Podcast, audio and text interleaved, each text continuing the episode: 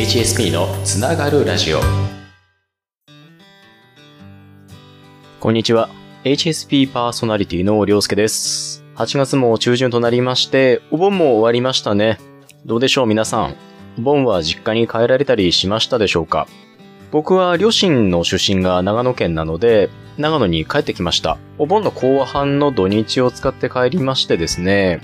えー、お墓参りとかしてきましたね。レンタカーを借りてお墓参り行ってきました。で、まずあの、僕が生まれる前に、僕のお兄ちゃんにあたる人がいたんですけれども、僕が本当生まれる前で全然知らないんですけれども、亡くなってしまったので、なのでもう30年以上前のお話ですよね。で、まあその、僕の兄ちゃんの墓にお墓参り行きましてですね、長野県の山の中のお寺にあるので、スーパーでお線香とか、あとは長野からリンゴとか、えお供え物を買って、あとお地蔵さんがね、そのお寺には20体ぐらいいるので、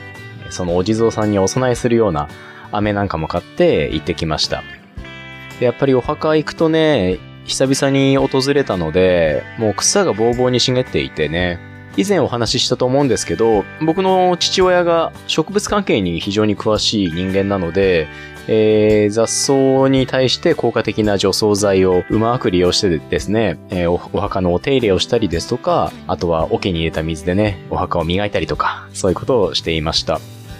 で、それ終わってからですね、僕の今度はおじいちゃんの墓に行きまして、ちょうど5、6年前に亡くなったおじいちゃんなんですけれども、そっちの方もお墓参り行ってきましたね。不思議なもので、当のおじいちゃんは亡くなっているんですけど、お墓に来て見ると、なんか昔のおじいちゃんとの思い出が浮かんでくるんですよね。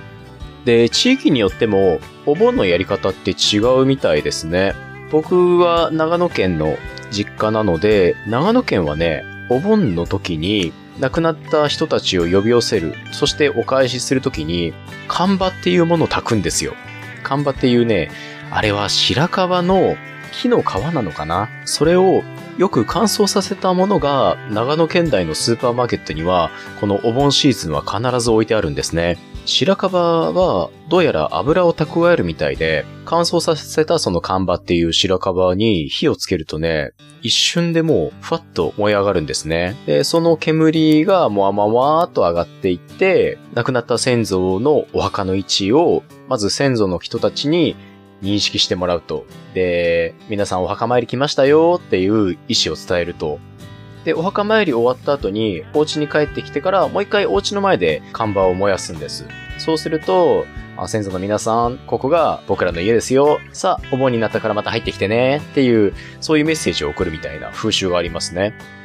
で、お盆の最終日になると、もう一回看板を玄関の前で燃やして、じゃあ、お盆終わったんで、じゃあ皆さんまた天に帰ってねって言って送るみたいな風習があります。長野県出身の人からしたらね、え、当然じゃんみたいな風に言うみたいですけれど、東京に出ていろんな人の話聞いてみると、そうでもないっていうことがわかりますね。あの、僕のお嫁さんは神奈川出身なんですけれども、神奈川はやはりやり方が違うみたいで、僕も詳しくないんですけど、陶器にいろんな薬草みたいなのなのかな？それをいっぱい乗っけて一気に火をつけると。まあ、それが一つのお盆の目印になるっていうお話はあります。どうでしょう？皆さんの生まれ育った地域には独特なお盆の風習なんてあるんでしょうか？よかったら教えてください。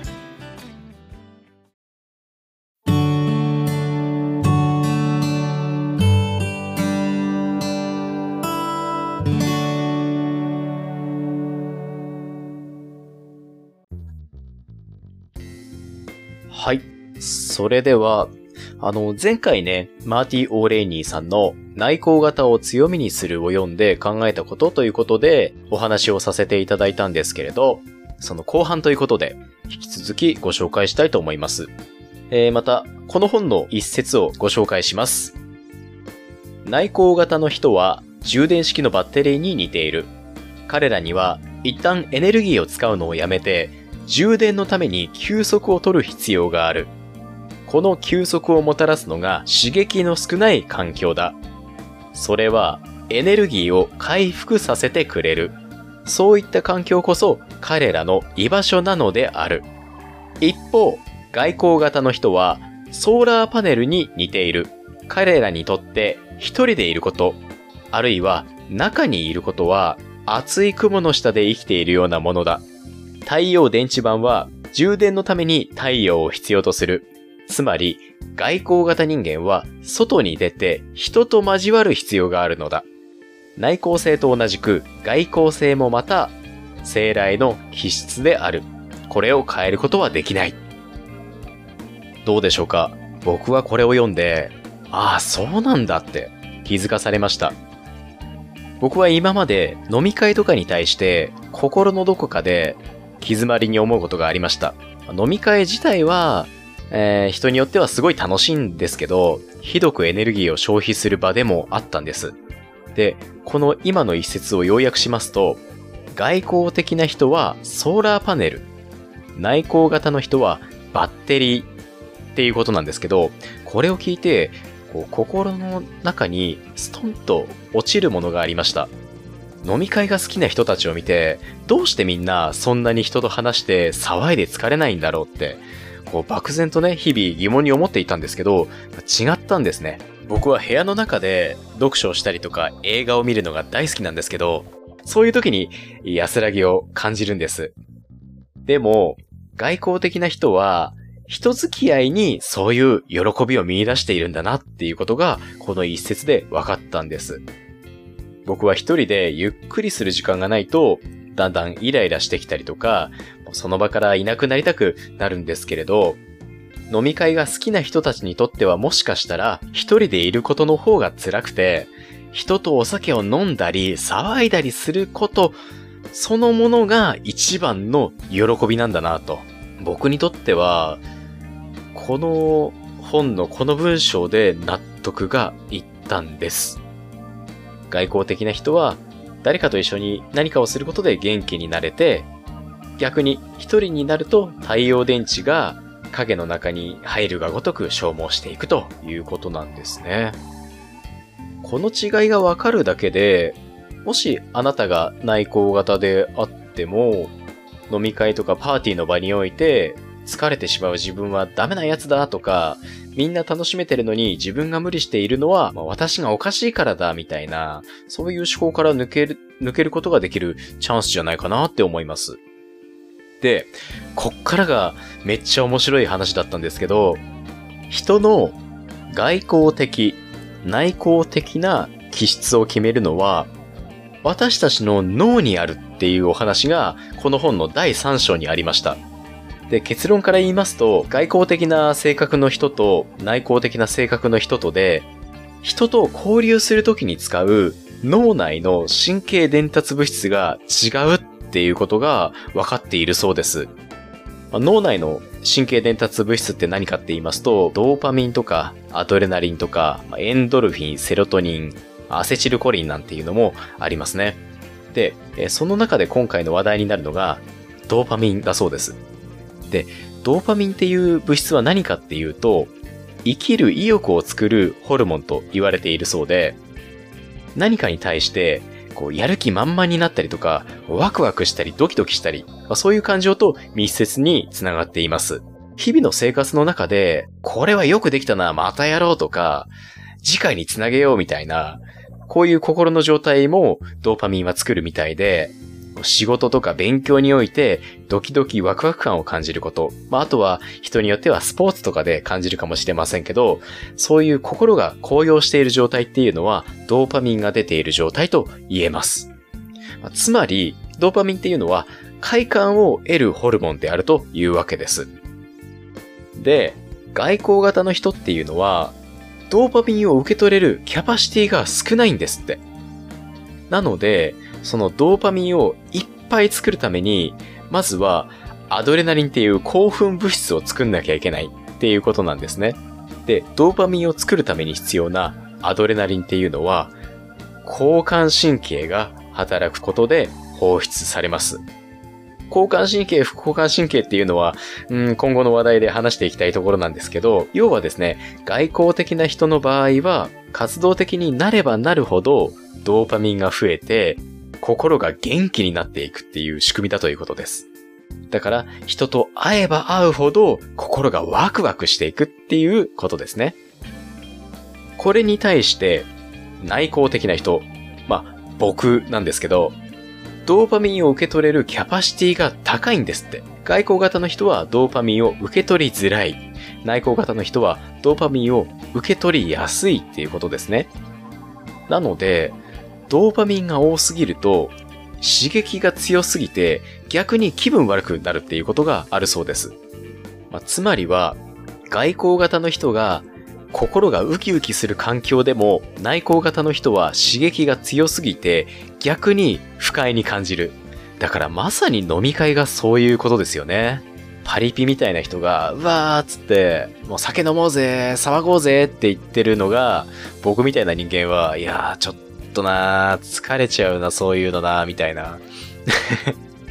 まあそんな感じですよね。まあ、外交型の人からしたら、内向型の考えわかんないわけですよ。え、なんで？こんなに楽しいじゃん。こんなに騒いでめっちゃ心が元気になるじゃん。なんで、りょうすけはお前そんなに楽しくなさそうなの？っていう風に 言われるっていうのが、まあ、この飲み会にその外交型内向型の脳の仕組みが影響しているっていうことが、この本で語られていたんです。なので、まあ、前回の内容とかまとめと同じなんですけれども、もう脳の仕組みから違うっていう風に分かると、まあ、より一層自己肯定感高められるんじゃないかなと思います。僕はこの本読んで、あ、これでいいんだって思いました。うん。無理して外交型の人と同じようにテンションをバーッと上げて、イエーイとかやんなくても、うん、まあ、僕はこれでいいんだと。私はこれでいいんだ。なぜなら、そういう脳の作りをしているんだからっていう風に考えれば、そこまで自己嫌悪に陥ることもないんじゃないかなって思います。まあね、飲み会に関してはね、僕も非常に迷うところです。うーん。仕事とかで、おい飲み行こうぜとか、ね、上司から言われたりとかするけど、うーん、過去幾度となく行きたくない飲み会に参加してきたことか。まあ特にもし大学生の方がこれ聞いてたら結構悩むんじゃないかなって思います。今僕がアラサーなので、やっぱり気の合う友達っていうのが徐々に取捨選択されていくんですよね。で、今、僕と仲いい連中との飲み会は全然大丈夫なんですよ。で、騒ぐのも楽しいんですけど、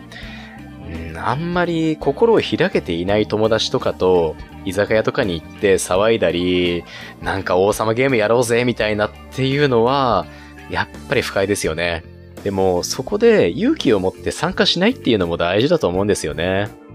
大学生とかだと、あ、このグループの飲み会行かないと省かれるかなとかあると思うんですけど、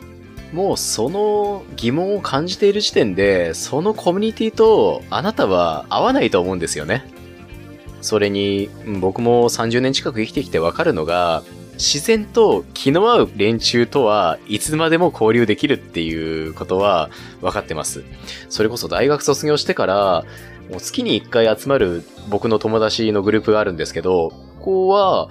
別に毎回参加しなきゃなとかいう義務感ではなくて、なんか普通に集まってたら10年来の友達になってたっていうところなんで、まあそこはね、信仰を深めていく人と、そうでない人っていうところを選択するのも、まあ一つ世渡りのテクニックなのかなと思います。ということで、このね、2回にわたって紹介してきました、えー、心理療法士マーティ・オーレーニーさんの内向型を強みにする。あの、内向型の人のね、新しい生き方を、著者本人の経験と脳科学によって裏付けされている、あの、新しい発見のある本でした。で、皆さんもよろしければ読んでみてください。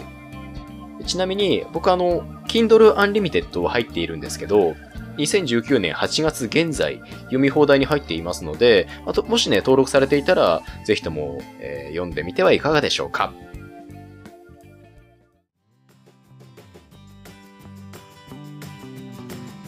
ご視聴ありがとうございました。この番組ではお便り、ご感想などを Twitter にてお待ちしております。あなたの HSP ならではの体験談や取り上げてほしい話題、おすすめの本などありましたら、情報お待ちしております。また、HSP に関するイベント告知などもこちらの番組でご紹介いたします。Twitter で HSP スペースラジオと検索していただいて、当番組のアカウントをお探しください。お便りは各ツイートに関するコメントやダイレクトメッセージにてお送りください。普通の人よりちょっぴり繊細なあなたからのコメントをお待ちしております。お相手は、りょうすけでした。また次回お会いしましょう。バイバイ。